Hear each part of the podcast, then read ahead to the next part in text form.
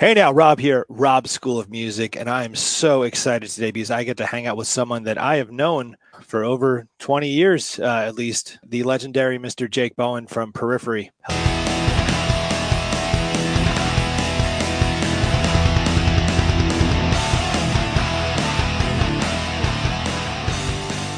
Hey, how's it going?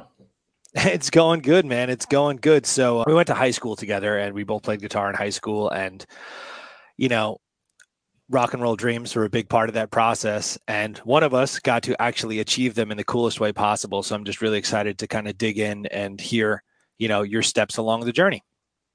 Hey man, I appreciate that, but don't discount what you've done too. I mean, I drive down, uh, I've driven down the street and I'll, and I'll, I'll be looking to the right and I'll just see this giant billboard with your face on it, your cartoon face. and I was just like, ah, good for Rob. That's, that's awesome. So uh, uh, I really like what you're doing. Thanks so much, man. We are we're a music school, Rob School of Music, uh, you know, and and being in the education space, I think one of the most important most important questions to kind of ask because this is the question that's asked to me by a lot of our students, and I guess we'll we'll go backwards from here. But just just in general, like when you're going to perform, how do you prepare for that? Like you're on big stages with tons of people and a lot of technical things where things can, you know, hopefully never go wrong, but can go wrong. And just how do you mentally prepare yourself for all of that? That's a really good question because it's kind of like what I've been trying to figure out at this stage of my life. Um, I'd always just assume in the past that, okay, if I have like, you know, two or three weeks, I can get all the material I need to know down and, and I will be, uh, I'll be good to go. And then as I spend more and more time doing this job, I'm like, mm, I don't like that about my playing. I don't like when I do that. I'm slopping that. I like, I realize that there's all this stuff that I kind of, in order to economize my practice time, I kind of sweep under the rug. And I don't want, I, I decided a couple years ago that I didn't want to do that anymore. And uh, I started really getting out in front of the practice schedule um, before a tour. So to even like even though the guys probably make fun of me because I'll be asking about the set list like you know months in advance just so I can get a head start, and it really helps. Like it, you know, I, I, feel like I can really drill down on things and and kind of uh, make sure that I'm not just doing like good enough like i'm really actually representing the material as it sounds on the recording because you get a lot of these bands and you can kind of even hear it. You, it's almost like you can guess, like, all right, there's a lot of studio tricks on these recordings. How are they that good live? And a lot of times it never really kind of like hits that spot. And I'd even say Periphery is guilty of that too. But I think that like we all have like made efforts in earnest to try to make that as authentic an experience as possible while having kind of like that pristine, really um, uh, technically proficient production style that we uh, that we use on everything. So um, as far as like what the practice getting ready regimen is composed of, it's like it really is just kind of going making sure I know all my parts, but then making sure I know what the other guys are playing too, or at least having an idea of what it is in my head. Because I, I can play my parts better if I know what they're playing and what's going on rhythmically. Um, you know, because like we we do a lot of layering, and you know, sometimes the the layers are kind of in a different sort of rhythm than the the main riffs. So um, trying to just like really understand the music is the most important part. And really, I just go through. I have stems of all our recordings, and I just go through and kind of uh, nitpick everything. So that's uh, without getting into uh, you know specific exercises, which I don't really do a whole lot. That's probably the biggest component of my practice. That's awesome, man, and and and it makes sense, and it's it's so fascinating to me because I've asked variations of that question to a lot of different professional musicians, and everyone everyone has their own unique answer, but the the preparation element is always a big part of it. You know, if you know your stuff, you're going to do your stuff and then you can only control so much so i appreciate the, yeah. that answer and like the, the other thing too is like to realize when you're playing something at home the feeling that you experience when it's when you're playing live is so much different. The way the passage of time is actually like discernibly different, and you kind of have to learn how to um, attenuate that sort of pace for a show because sometimes a show can be really you know that feels really really fast and then a show can be like wow this song is way slower than i ever realized and kind of being able to harness your adrenaline where it needs to go is also an element uh, to keep in mind. It's not anything you can practice. You actually have to. It's this is why the practice is so important. It's because you work on it so much to where it is just innate. It's muscle memory at that point. And when this other factor comes in, your chances of staying on the beat are way better if you know the material like the back of your hand. So that that's kind of like I think that's what we're contending here with, at least on the level that I'm playing. Yeah, no, totally. Um, I kind of actually, you, I'm going to go to a tangent here because you talked about the stems. Uh, at the school here, we have a stage that I built in the front, and everyone is on modelers. It's a it's a Roland V drums. Everything is is digital, so to say. Everyone has their own headphone mix, so I'm letting young musicians get the experience of sort of having whatever they're going to hear specific to them when you guys are on stage, what what are you hearing in your ears? Is the stage noiseless? Is it the click obviously is going the whole time, but like what what's what's in your head? Uh, so there's a number of things going on, and I'll try to I'll try my best to kind of explain them without getting too uh, techno jargony or whatever. Um, go go go nerdy. It's okay. It's cool. uh, so we run a wireless in-ear monitor package where we have custom molded in-ears that go into our ears. This then goes um, to a setup that is attached to a computer, and the computer uh, sends out our click track, uh, any backing tracks that we have going, and we also have our own individual mixes of what the other band members are playing. So I have, you know, Misha, Mark, and Spencer and Matt all in different places, volume wise and, and mix wise, EQ wise, in this whole thing. So it's basically like playing in a virtual room. And that, uh, I think that was probably the biggest step into becoming uh, a tighter band and a more professional band is because when you're we, I played with floor wedges for so many years and mm-hmm.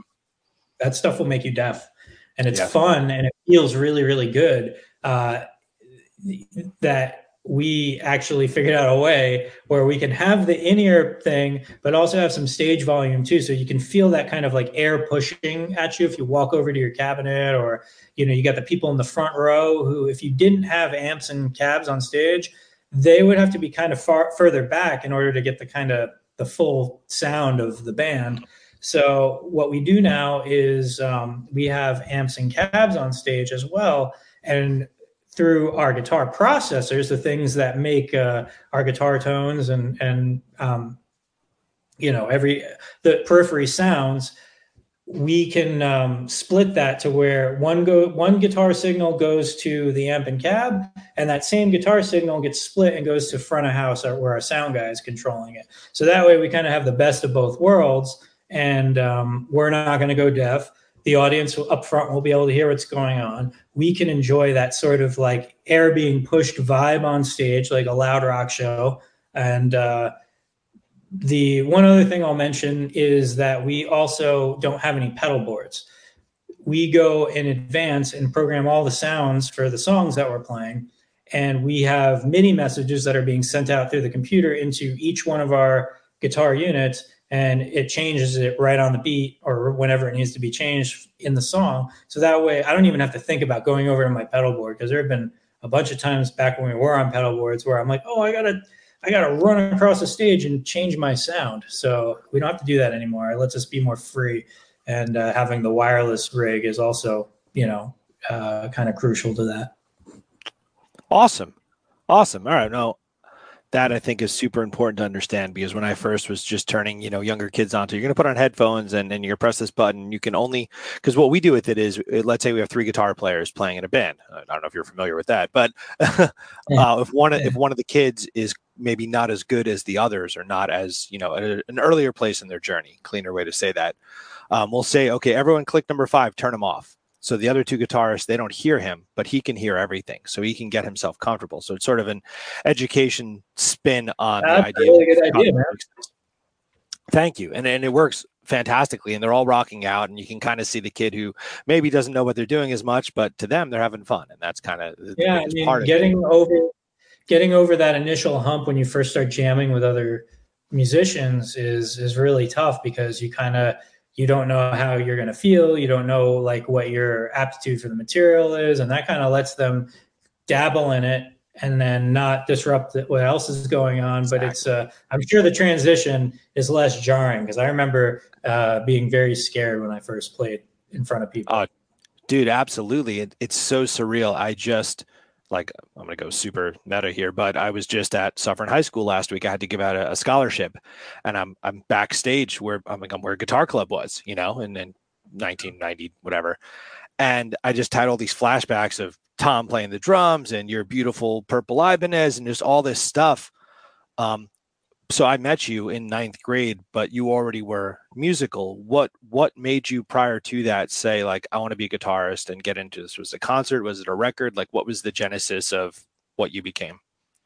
Um, I think it was probably going to like alto music uh, for like maybe the first time. I might might have been there before, but I was old enough to kind of like look, like notice things and be curious about them. And um, I saw a bunch of like Jacksons or Ibanez's or whatever they had there at the time.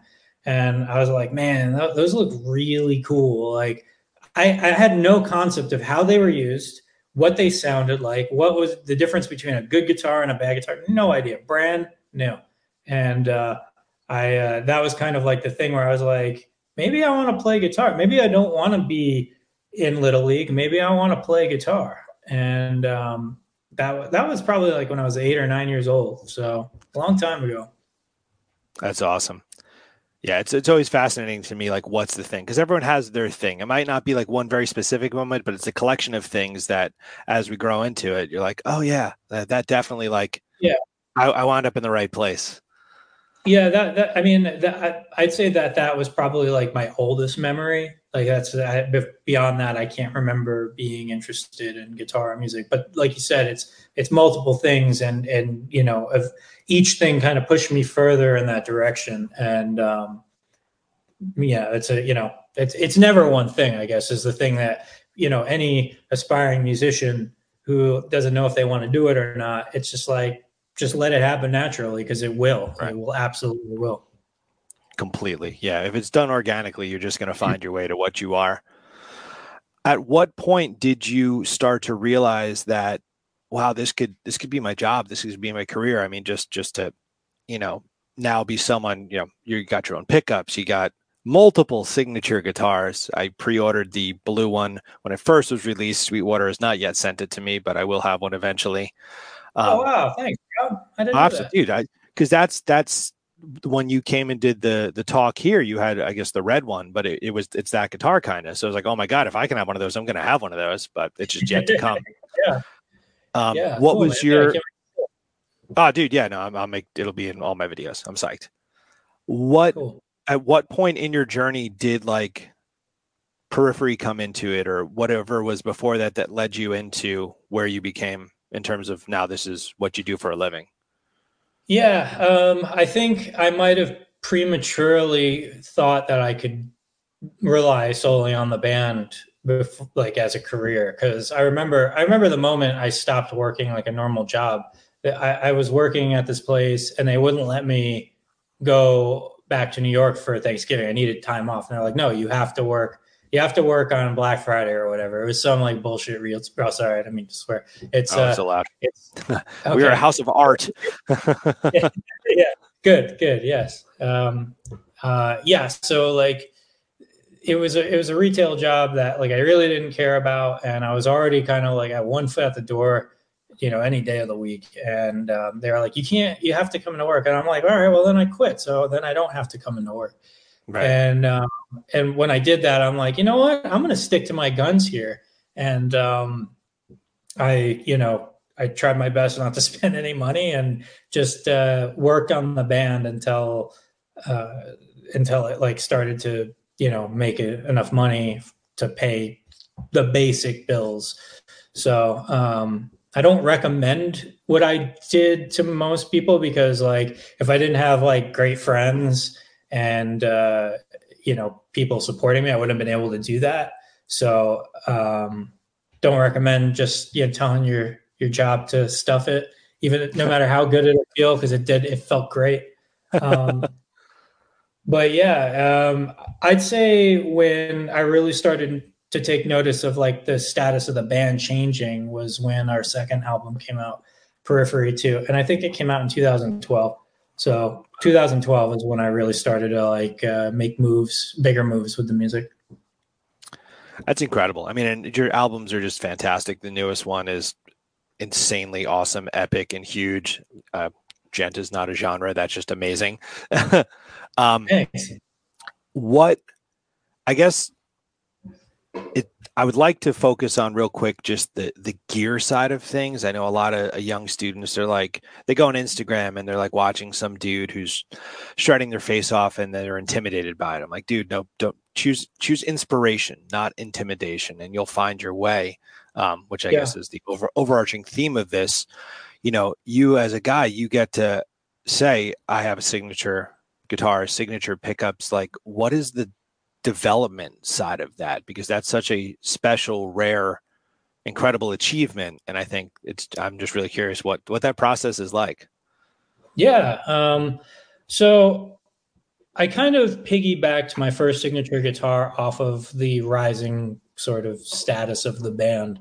And um, this was back when your social media presence it's social media presence is like a very dynamic and ever changing thing. So it, it, was just at this point in that particular time of social media where like you could post something and people would get really excited about it. Whereas like now it has to like be part of an algorithm and you're basically like tricking people into seeing your video. And it's like, um, it was a little different back then. And so like I, I, I posted a picture of, uh, of a custom shop. And people kept hitting me up. They're like is this going to be a signature? Is this going to be a signature? And that thought had never crossed my mind. I'm like i'm not the kind of player that gets a signature guitar. I'm you know i just didn't i didn't really feel worthy of it.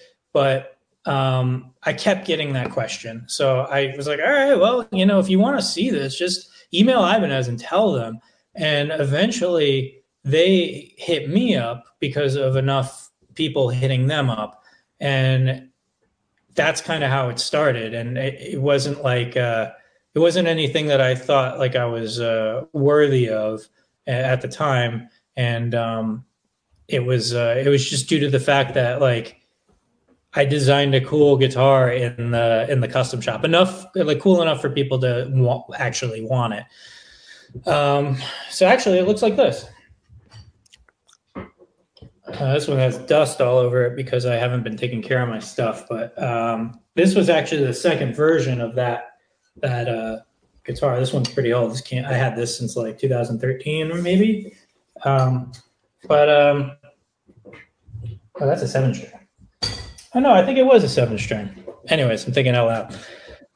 um, and then when that happened, I was like, I got I got big ideas in my head. I'm like, oh wait, you know what? If I'm getting a signature guitar, I should get a I should see if I could do a signature pickup, and they could both come out together, and that would be really cool. So I was with DiMarzio at the time. I'm still with them to this day, but I had just got, I had just signed on with DiMarzio. I probably only been with them a couple years, and um, I was just like, all right, this is a shot in the dark, and they're probably going to be like, no, but you don't know unless you try. And they were very excited about it the moment I brought it up. So, um, and like kind of one sort of like moment, I went from just some guy who just thinks he plays guitar to now someone who they want to build guitars for, and it was uh, it was very surreal and and kind of uh, you know I'm still in shock that I can you know that that's part of my life and i feel very very lucky. Um, and uh, it's just it's a good feeling and and i love the guitar. So it's like it's I think it's extra cool to like put something out that you really believe in and that you use because I feel like it's very easy, especially now, to kind of get into sort of like um, like an endorsement black hole where you're constantly known as the guy that like tries and you know applies new gear in really cool and interesting ways. And um, i really just i believe in this guitar so it's nice it's awesome how how did you go so like i'm a prs guy i love their guitars i like the woods they use but i always think to myself okay well if i had a one rob there you go yeah yeah I let one of my students borrow. I, I had the that, the SE one, and I let one of my students borrow it, and he hasn't given it back yet. Uh, I wouldn't either. It's great guitar, right? um, but like in terms of like tone woods, like or, or, or trem or non-trem, like I've always struggled in my mind because I love it all. How were you able to say this is Jake in the moment, like a snapshot of of your favorite things? I've experimented all, a lot. Like I'm I'm kind of I, I I've always been the kind of gear guy where like I don't get rooted into one. I used to get rooted into one thing. I used to be like only Mesas and Ibanez's. That's all I play. And then I started hanging around Misha and other guys who are just into just crazy about gear. Then I realized something that there's space for everything. Everything you can use. And I all my guitars are, are different, like different wood, different um, uh, strings, different pickups and stuff, and they all inspire differently. They all have uh, mojo, as I like to call it, and each mojo is unique and and it's uh, you know depending on what guitar I pick up will really inform what I'm writing. As far as like putting it into a signature thing, that's when you have to kind of like so, like settle down on on something and have a good reason why. And my reasoning for why I went for the specs on my signatures at the time with the first guitar, the JBM 100, I was really into like mahogany and uh, I had a maple top on there. And it was just a really dark sounding guitar. And I think dark sounding guitars sound great live because when you're playing live, there's all of this like high end that's added in there. And it, you know, depending on the room and all that. So you, you know, it's probably the difference is probably minute, but you know, I prefer to kind of like go on the less bright side of things. At least I did back then. Now I've changed a little bit because my tone has changed, my my picking hand has changed, my pickups have changed. So now I'm using something a little brighter knowing that you like all these different guitars, and I know you're a fractal guy. I think when we did our last talk, we were talking about the Axe-Fx 3, which I have since gotten and I love it. And now I gig with an FM9 and I absolutely love that. And I could never imagine to go back. I have a million fantastic amps in here, but just for live use, it, it just makes more sense. If you're on a desert island and you had to have one guitar, one amp that is not a, you know, digital multi effect sort of thing, and one pedal, what would you pick? Um, I would probably pick my uh, this LA custom shop. It's not here right now. It's actually with the gear with Peripheries gear, um, but it's uh, it's basically like a, a, black and gold version of my signature, kind of of my new signature. That uh, I kind of like put the two guitars together, uh, style like shape wise. The it the one my newest one, but color wise, it's my original one. And then the other thing that's in there is an Evertune bridge. So cool. um, yeah, I, I I think the Evertune is one of the uh, it's probably like the most important guitar invention um, since the humbucker, probably. Uh, I I don't I it's so important for low tune music, in my opinion. Just any music and just staying intonated. Guitars are like notoriously poorly intonated instruments. And sometimes that's what makes them fun. But when you're in a band with three guitar players or where like precision is, you know, priority, the Evertune is just, you know, I I love that thing. Um, and then uh let's see, you said amp. I have to pick an amp. Yes. Um hmm. I get, and it can't be a modeler. It's got to be an amp. Yeah, yeah, because it's it's too easy the other way. Yeah, yeah, yeah. I can't. It's like a cheat. Yeah. Um, Which is I'd how you answered it when I asked you this question the last time. So I'm preparing for. Uh, yeah. All right. Um, I'd say probably the Peavey Invective. I think that's probably the best modern high gain amp out. And um, it's funny because Misha was one of the guys, the other guy in my band, in case people watching don't know that, but um, he's the guy that helped design that that amp. And it, it just addressed all of the stuff that me and him used to complain about, like back in the early days when I was using a triple rectifier and he was using an ENGL Invader. And we just like, we'd have all these things like, why do they do this? And why do they do this? And why isn't it like this? And is it really that much more to put this in there? And like the Invective addresses all of that. It has like, uh, has a boost in front of the, in front of the, uh, for the input. It has a noise gate it has two effects loops. You could change it via MIDI. It comes with a really robust foot switch. The clean channel is great. The crunch channel is great. The lead channel is great. Like it really excels in all of these categories. And it's like, it's kind of funny, like that it has all these features and it's like, you know, this really like huge amp and it costs the same as like, you know, another high end amp.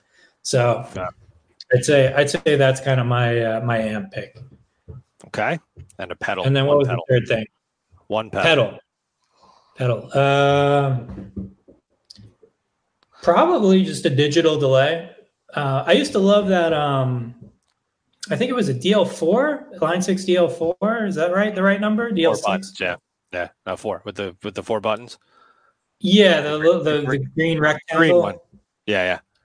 Yeah, probably that one. I, I don't. I, I I've kind of like backed off pedals a little bit just because I've tried so many of them and I don't know what I like. But I remember I spent a lot of time with that Line Six, and I used to write really fun stuff with it. It was like one of the few pedals that also had a reverse delay on it too. Mm-hmm. Um, yep. So you can get really like trippy and melodic and you can do very like ethereal and atmospheric stuff on that pretty easily. So probably that one. Yeah. And it took four C batteries. I remember that. Yeah. Yeah. So random for a pedal. Yeah, I remember it like you know, given my I used to have that um I think they're called one spot and it like you daisy yeah. chain all your pedals. And uh, whenever I'd plug that one, I'm like, ooh, this one's a big power power draw. see if it mm-hmm. works. Awesome, dude. All right. Well, before I go into the rapid fire part, just like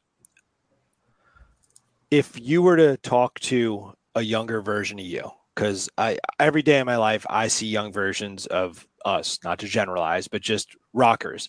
First finding Metallica, first finding Pantera, first finding Dream Theater, first finding you guys. And they're now inspired. They want to do it. Like now having been in the game professionally for over a decade and over 25 30 years just in general like what would you what advice would you give them yeah that's tough i think about that from time to time because i it's like if i i wonder if i'd listen because i was so stubborn back then i'm still pretty stubborn i'm just different stubborn now um and it's i wonder if i would be the same person i was today if i changed kind of what that early version of me thought, which the early version of me is like not that cool. Like he was just like very, very stubborn, very weird, and and very kind of like didn't know why the world was the way it was. A lot of I still don't, but I also I deal with it a lot better now. Um, so I'd say like kind of uh, the I don't know if you experienced this, but when when we were in school, I just felt like that was it. Like that was the world. And I I always forgot that it was much bigger out there than like what was going on in that school with those people. And once I like realized that, I'm like, man, I spent so much time like worrying about like what people thought and like what I was doing. And and not that I like change that made me change or do anything differently. It was just a waste of like mental energy. And I'd you know I would probably just like try to tell myself to not be so anxious all the time. Because like I never measured that anxiousness as I got older and, and became an adult and I realized that like it was really it really infiltrated a lot of the way that I do things. Like I won't take deep breaths. I'll have like shallow breathing, or I'll like I'll be eating too fast, or I'll be moving too fast, and it's like it's all anxiety and anxiousness. And uh, that that started probably in adolescence, and then you know I let it get bigger and bigger, and not not addressing it until much later, and you know you kind of uh, you pay the price for that uh, mentally and physically. You know, stress deteriorates us. So that's just a really long way of saying like, chill out, bro. Don't be stressed. You know, like that's that's kind of like what I'd say. Dude, it, it's so spot on, and and I don't know if it's it's a I'm going to say a word that is I don't like to identify as, but a mature way of saying it because every day, dude, I watch kids who are so wrapped up in high school or middle school and this girl won't talk to me or this guy says I'm ugly or just horrible things that kids or young people are saying to each other. I guess everyone. And I say the same thing like I was so consumed by it and it felt so heavy and so real and in hindsight like none of that mattered. There's so much more going on. So that is tremendous advice and and I give that advice often. So we'll find out if it works, but I, I agree entirely. Yeah. I think I think I think and and and you know props to you for for giving that advice because like the I think the one thing that kind of held me back early in life was at least in school I really didn't like have a mentor or like people I could there were a couple of like teachers who I really respected and thought they were like good people and they were idealists and they were like trying to help. Um, but there really wasn't like anybody like you now are giving advice like that that could really really help and really change the course of of people's lives. I mean you're doing two things here. You're giving kids confidence to perform and create in front of others and to share a gift and you're also kind of giving them like earthy advice about you know being being kind to yourself and not stressing yourself out and stuff. So it's good. And and you know, I think why I kind of like meandered into life the way that I did is because I didn't have that. And I kind of had to like figure it out. And I'm just I just consider myself lucky. But a lot of kids, you know, never figure that out. Yeah. Oh well, dude, thank you. Those are really kind words, and I appreciate that very much. And that's what I'm hoping to do. So, you know, I hope I hope just want to make it better. The confidence is important. Like I tell kids, me 20 years ago, me five years ago, me like now when I'm not Rob from Rob School Music, shyest, most awkward human in the world. But it's like this music gives the confidence just to kind of like it's, it's almost like a suit of armor. You can like just hire a shield, go behind it, and you're like, okay, it's part of your identity. I don't know. Yeah, yeah, it's going to the office. You're putting your suit on, and yeah, totally know, doing what needs to be done, and then you, you, you go and you go home and you be yourself again. You know, it's the same Absolutely. thing with with uh, with periphery and being a musician professionally. Yeah, awesome, dude. Rapid fire questions. I'm going to ask you a series of questions. It's a this or that question. There is no right answer except one of them. I do believe there is a right answer, but we'll see if how that goes. Um, okay. Just say one, one or the other. You you don't have to justify your answer, but you're more than welcome to. Ready? Okay, let's go. Humbucker or single coil? Humbucker. All right. And, and, and why? Yeah, yeah, and all right. Yeah, justify him. Do it. Yeah. Because you can split a humbucker. No one has said that yet, but you're totally right. People give me these hard, passionate, like, no, because you get more dynamics with the single coil, but the humbucker is more metal. No one said that. So easy. Great job. yes. Okay.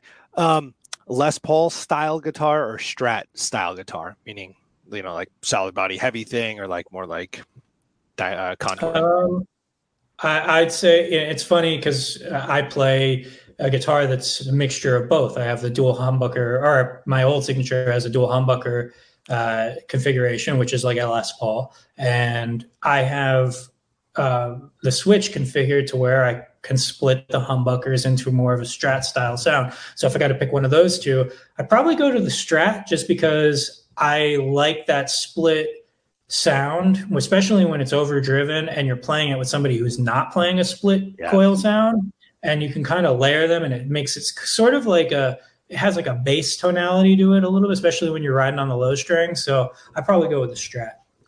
Cool, awesome. Okay, tremolo or hardtail style guitar. Ask me like ten years ago, and I would have been like Floyd Rose all the way, man. Um, but I'm now a hardtail guy. I feel like I have enough guitars with Floyds on them, and they give me enough headaches to where like now everything is going to be Evertune, uh, you know, or hardtail. Cool. Okay. Um, for your guitar pick, is it a thin, medium, or thicker pick? Thin. I got one right here, and this is how thin it is. Really? Very, yeah, very thin. Um, and I can explain why. There's a reason. There's like a technical reason why it's thin. So when you have a band with two other guitar players who all pick really, we all pick really hard. I'm probably the lightest picker out of the bunch, but we all pick really hard. Um, and uh, when you're picking the string, you're sending it out of tune just enough where it won't be like out of tune when you're playing. But if you're playing it against other instruments who are also sending their string out of tune, you have this really like crazy warbling effect. Which, if you were to listen to like live stems of us playing, the older the older versions of us would sound way more out of tune because we were using uh, let's see here i got i probably have i still use these picks whenever i want to like do some crazy all picking stuff where the freak is it ah here we go so this is more of like a jazz 3 mm. shape like the dunlop jazz series and this is much much thicker oh yeah um see that one bends like that and that one's like really wow. hard to bend. But um, but yeah, so we all moved to the uh, Dunlop Flow. These are the Flow picks, um, and uh, now with more give on the pick, that means less detuning on the string upon attack. So um, it's it's probably most people wouldn't notice it. Maybe they would. I don't know. Maybe I'm not giving people enough credit, but it's enough in the ears where we're like, this sounds better when we play it with the with the thinner pick. That's awesome. I would have never guessed that. That's really cool.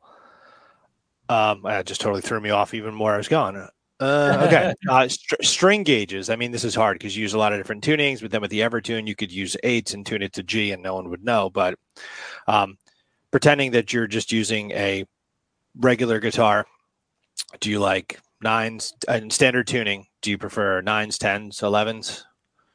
Um, and standard tuning, which I don't play in too much anymore. Actually, right. my eight string is tuned to standard. This guy right here. Um, awesome. But uh, let's see, what do I have on this? Um, actually, I have to look that up because they're just the uh, they're just the D'Addario um, NYXL eight string pack. NY eight string pack. Let's see. I can tell you exactly what the gauges are here. Nine to eighty. Okay, so it looks like I prefer nine. Oh wait, no, that's the super light. That's not. That's not the one. The one I'm looking at is. No, it's not that either. Huh. They don't have the right pack on here. Oh wait, here it is. 10 to 74. Wow. Yeah, here it is. 10 to 74. Um, I'm I'm on the I'm on a website right now looking it up because I'm a nerd. Um, all right, here we go. 10, 13, 17, 30 wound, 42, 54, 64, 74. Um, so that's probably what I would use on a uh, on a normal six string, but this one has those extra extra two strings with it. Um, yeah, so I have a I have a signature set coming uh, with Horizon devices, Horizon strings, and I can tell you the gauges on those in case somebody like wants to make a pack out of like whatever gauge, like whatever strings, they can just use these gauges. So I have 10, a 14, a 17, a 31, and a 43, and a 58 for my six string, and that's the fit that that gauge combination, that's for anything from drop C to uh, this uh, to this G tuning, where like the two low strings are both G's, and um, so the rest of it's down. Yeah, cool. yeah. Uh, let's see if I can show you real quick. Oh, that's a terrible noise. All right, let's see. you guys do the uh the that G tuning? Because that's that's different to have two of the same. That was the Mark thing. Yeah. That, that Mark Mark started playing that tuning like probably on like the tour, whatever tour we were doing right before we did um, uh, the Periphery Four, and uh, he'd be like, we'd be about ready to go on, and we can hear each other playing in our ears, uh, and he'd just be noodling around with that that tuning. So both me and Misha were like, show show us that tuning, and then uh, we all just kind of started writing stuff with it because it can it can sound like um like that's eight string territory, you know. Mm-hmm. Um, so you can have like an eight string sound on a uh, a six string. I don't recommend it unless you have an Evertune though. I I played enough shows on a standard bridge uh, in that tuning to where I'm like this is not sounding great. So if you're gonna if you're gonna play in that tuning where it's uh, G G C F A D, then have an Evertune because it's going to be too low to stay in tune. Wow. Yeah. It's cool though. It's definitely cool. Yeah. Yeah. It's it's, it's fun. All right, I got more rapid fire questions for you. Ready? Lay it on. Um, rosewood or maple fretboard? Or ebony? Um, yeah, I guess it depends on the guitar, the build. I mean, uh, I probably have mostly rosewood guitars that don't have ebony. I've always been, you know, uh, ebony fretboard guy, but I have a maple guitar that the purple one you mentioned uh, that I had in high school. I still have that guitar. That has a, a flame maple fretboard, which mm-hmm. I think looks really really good. And um, uh, a bunch of my like I had a Indonesian versions of my signature come out, and they used to have rosewood. They might have rosewood again, but because it went like they put it on the endangered list and then they took it off, and we moved over to. Uh, Jatoba, I think it was. No, Nyatoh. Whatever. Um, but we might have gone back to Rosewood. I, I, forget. But um, but yeah, probably Rosewood. Okay. Uh, for your distortion, if you're not using you know, fractal, do you prefer amp gain or pedals pushing it? Um, I guess, I guess overall the amp has to sound good. And you know, if uh, if I don't have a pedal and the amp doesn't sound good, like the pedal isn't necessarily going to make the amp sound better. So I probably go with uh, the amp, but you know, there is an argument for both because you can use a tube screamer, which is essentially like an EQ curve for your input, and you're kind of taking out a lot of that low end that just kind of muddies up a a guitar signal. So yeah, uh, there is an argument for both, but if I have to pick one, amp. Okay, six L six or EL thirty four. Uh, probably 6L6. I think all the amps that I ever owned are all 6L6. I've played a lot of great EL34 ones. Um, like I remember Misha had this uh, Engl Invader, and that was EL34s, and I thought that amp was really fun. That was a really, cool. really cool and unique amp. I was always a 6L6 guy, just Mesa growing up. That was the sound. And then I've, I've developed a, a taste for both, but that took time. Would you prefer a 100 watt amp or a 25 watt amp? uh, in an apartment, a 25 watt amp. But uh, if, uh, I, have tried using 50 watt amps for, uh, for like classes, clinics, and stuff like that. And I I'd play with them and be like, man, this you this would not cut it in a heavy metal show at all. So definitely a hundred watt amp. Um, cool. I think the thing that kind of drives me nuts about amps in general is that it has that volume jump at the really low volume. Like they don't have like a bedroom setting, like or like an attenuator for the wattage, and it's like, why? Like not everybody is going to be cranking this. So um, some amps do, I guess, but I, it's just kind of annoying because you can you can kind of finagle it by like kind of keeping it right at that threshold, and it'll jump if like you just kind of go like an inch or it blows sorry, your face off. Yeah, yeah, yeah, and it's just like, God damn it! Like, why why do they make them like this? Um, yeah. but yeah, hundred watts. All right, we are on to the uh, effect and pedal section: delay or reverb delay because you can uh, like you can i think reverbs are good for um like kind of making a vibe but I think delay is probably more useful for compositions. And you can also kind of create a, an ethereal effect by turning the feedback up, turning the mix knob up, and kind of yep. getting a sort of re- reverby effect, you know, depending on the amount of repeats you have going and all that. So I feel like compositionally and vibe wise, the delay pedal uh, edges reverb out. But obviously, I use both on everything. Right. Yeah. That this this these next three are just the answers both, but it's fun to pretend. yeah. Phaser, phaser, or chorus. Chorus. Okay. Yeah, I don't mess with phasers too much because I feel like they they introduce uh, a lot of um, uh, mid range, unwanted mid range into like a, a mix or whatever um because it's like a, like I'm not yeah, that hiss. Yeah, no, totally. You're right. Yeah, I'm not. I'm not too into that. But the, I mean, when you're the only guitar player in a band, you can get away with a lot of stuff. But the whole thing with periphery is there's so many guitar players and there's so many layers that you kind of have to be very careful about what effects you're using. Um, but I'd say like the chorus is pretty useful because you can add that to anything with delay and reverb on it and kind of turn the depth up on it and the rate of which uh, it's kind of um, uh, I forget the the term, but where it's kind of moving the the EQ around while you're playing it. Um, all of course does this, but um, or I should say most of them do, but you can use that to great effect when you're playing clean arpeggios because it'll give it like that sort of uneasy feeling vibe. Um, a good example of this is uh, in synthwave music. When you hear an instrument, a keyboard, it'll sound detuned, and chorus can have that effect on the guitar.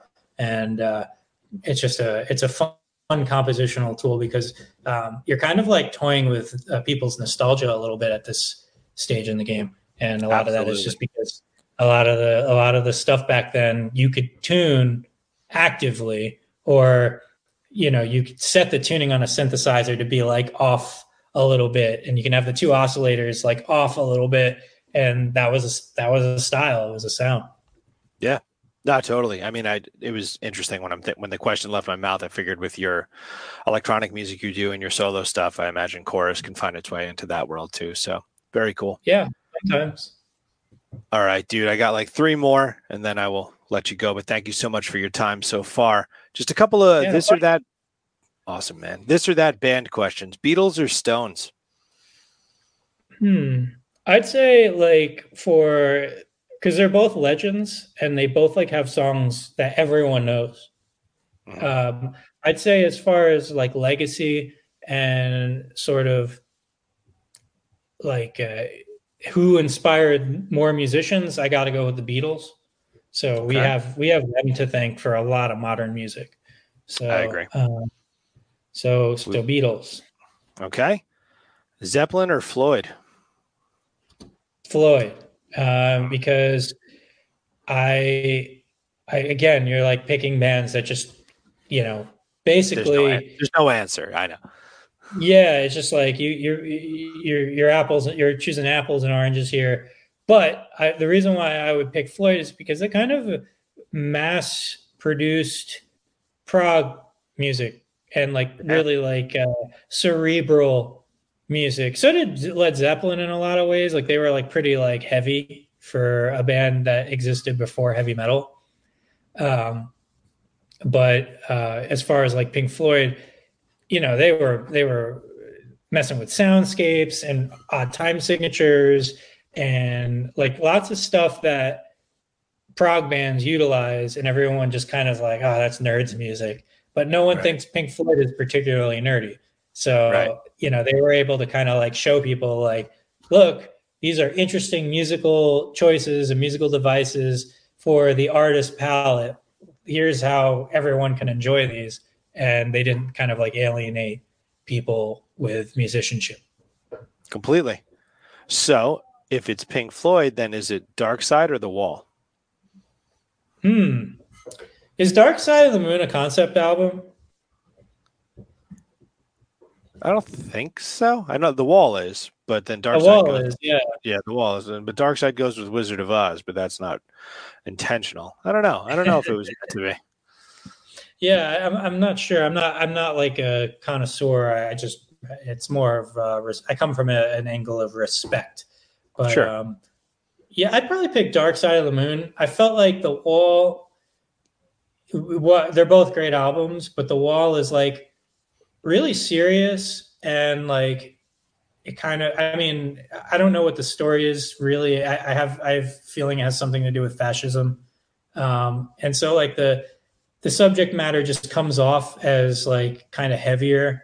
And Yeah. Dark Side of the Moon, I'm sure, has a bunch of heavy songs on it, but I don't know the lyrical content as well. And um, it's just, uh, it's more of like a, uh mysterious listen for me. Whereas like The Wall is, you know, pretty, pretty realistic, heavy subject matter, that kind of stuff. But again, like I'm not speaking from any sort of like place of like I know these albums like the back of my hand. I I know of them. I've listened to them. I like them, but I'm not like uh, Dude, that was the perfect answer. study- That was a really Yeah. good answer though, because it, it's it's true in terms of like you hear some of those songs to the wall, and the wall just keeps hitting you over and over again with this like, oh my god, stop, give me something Yeah. happy.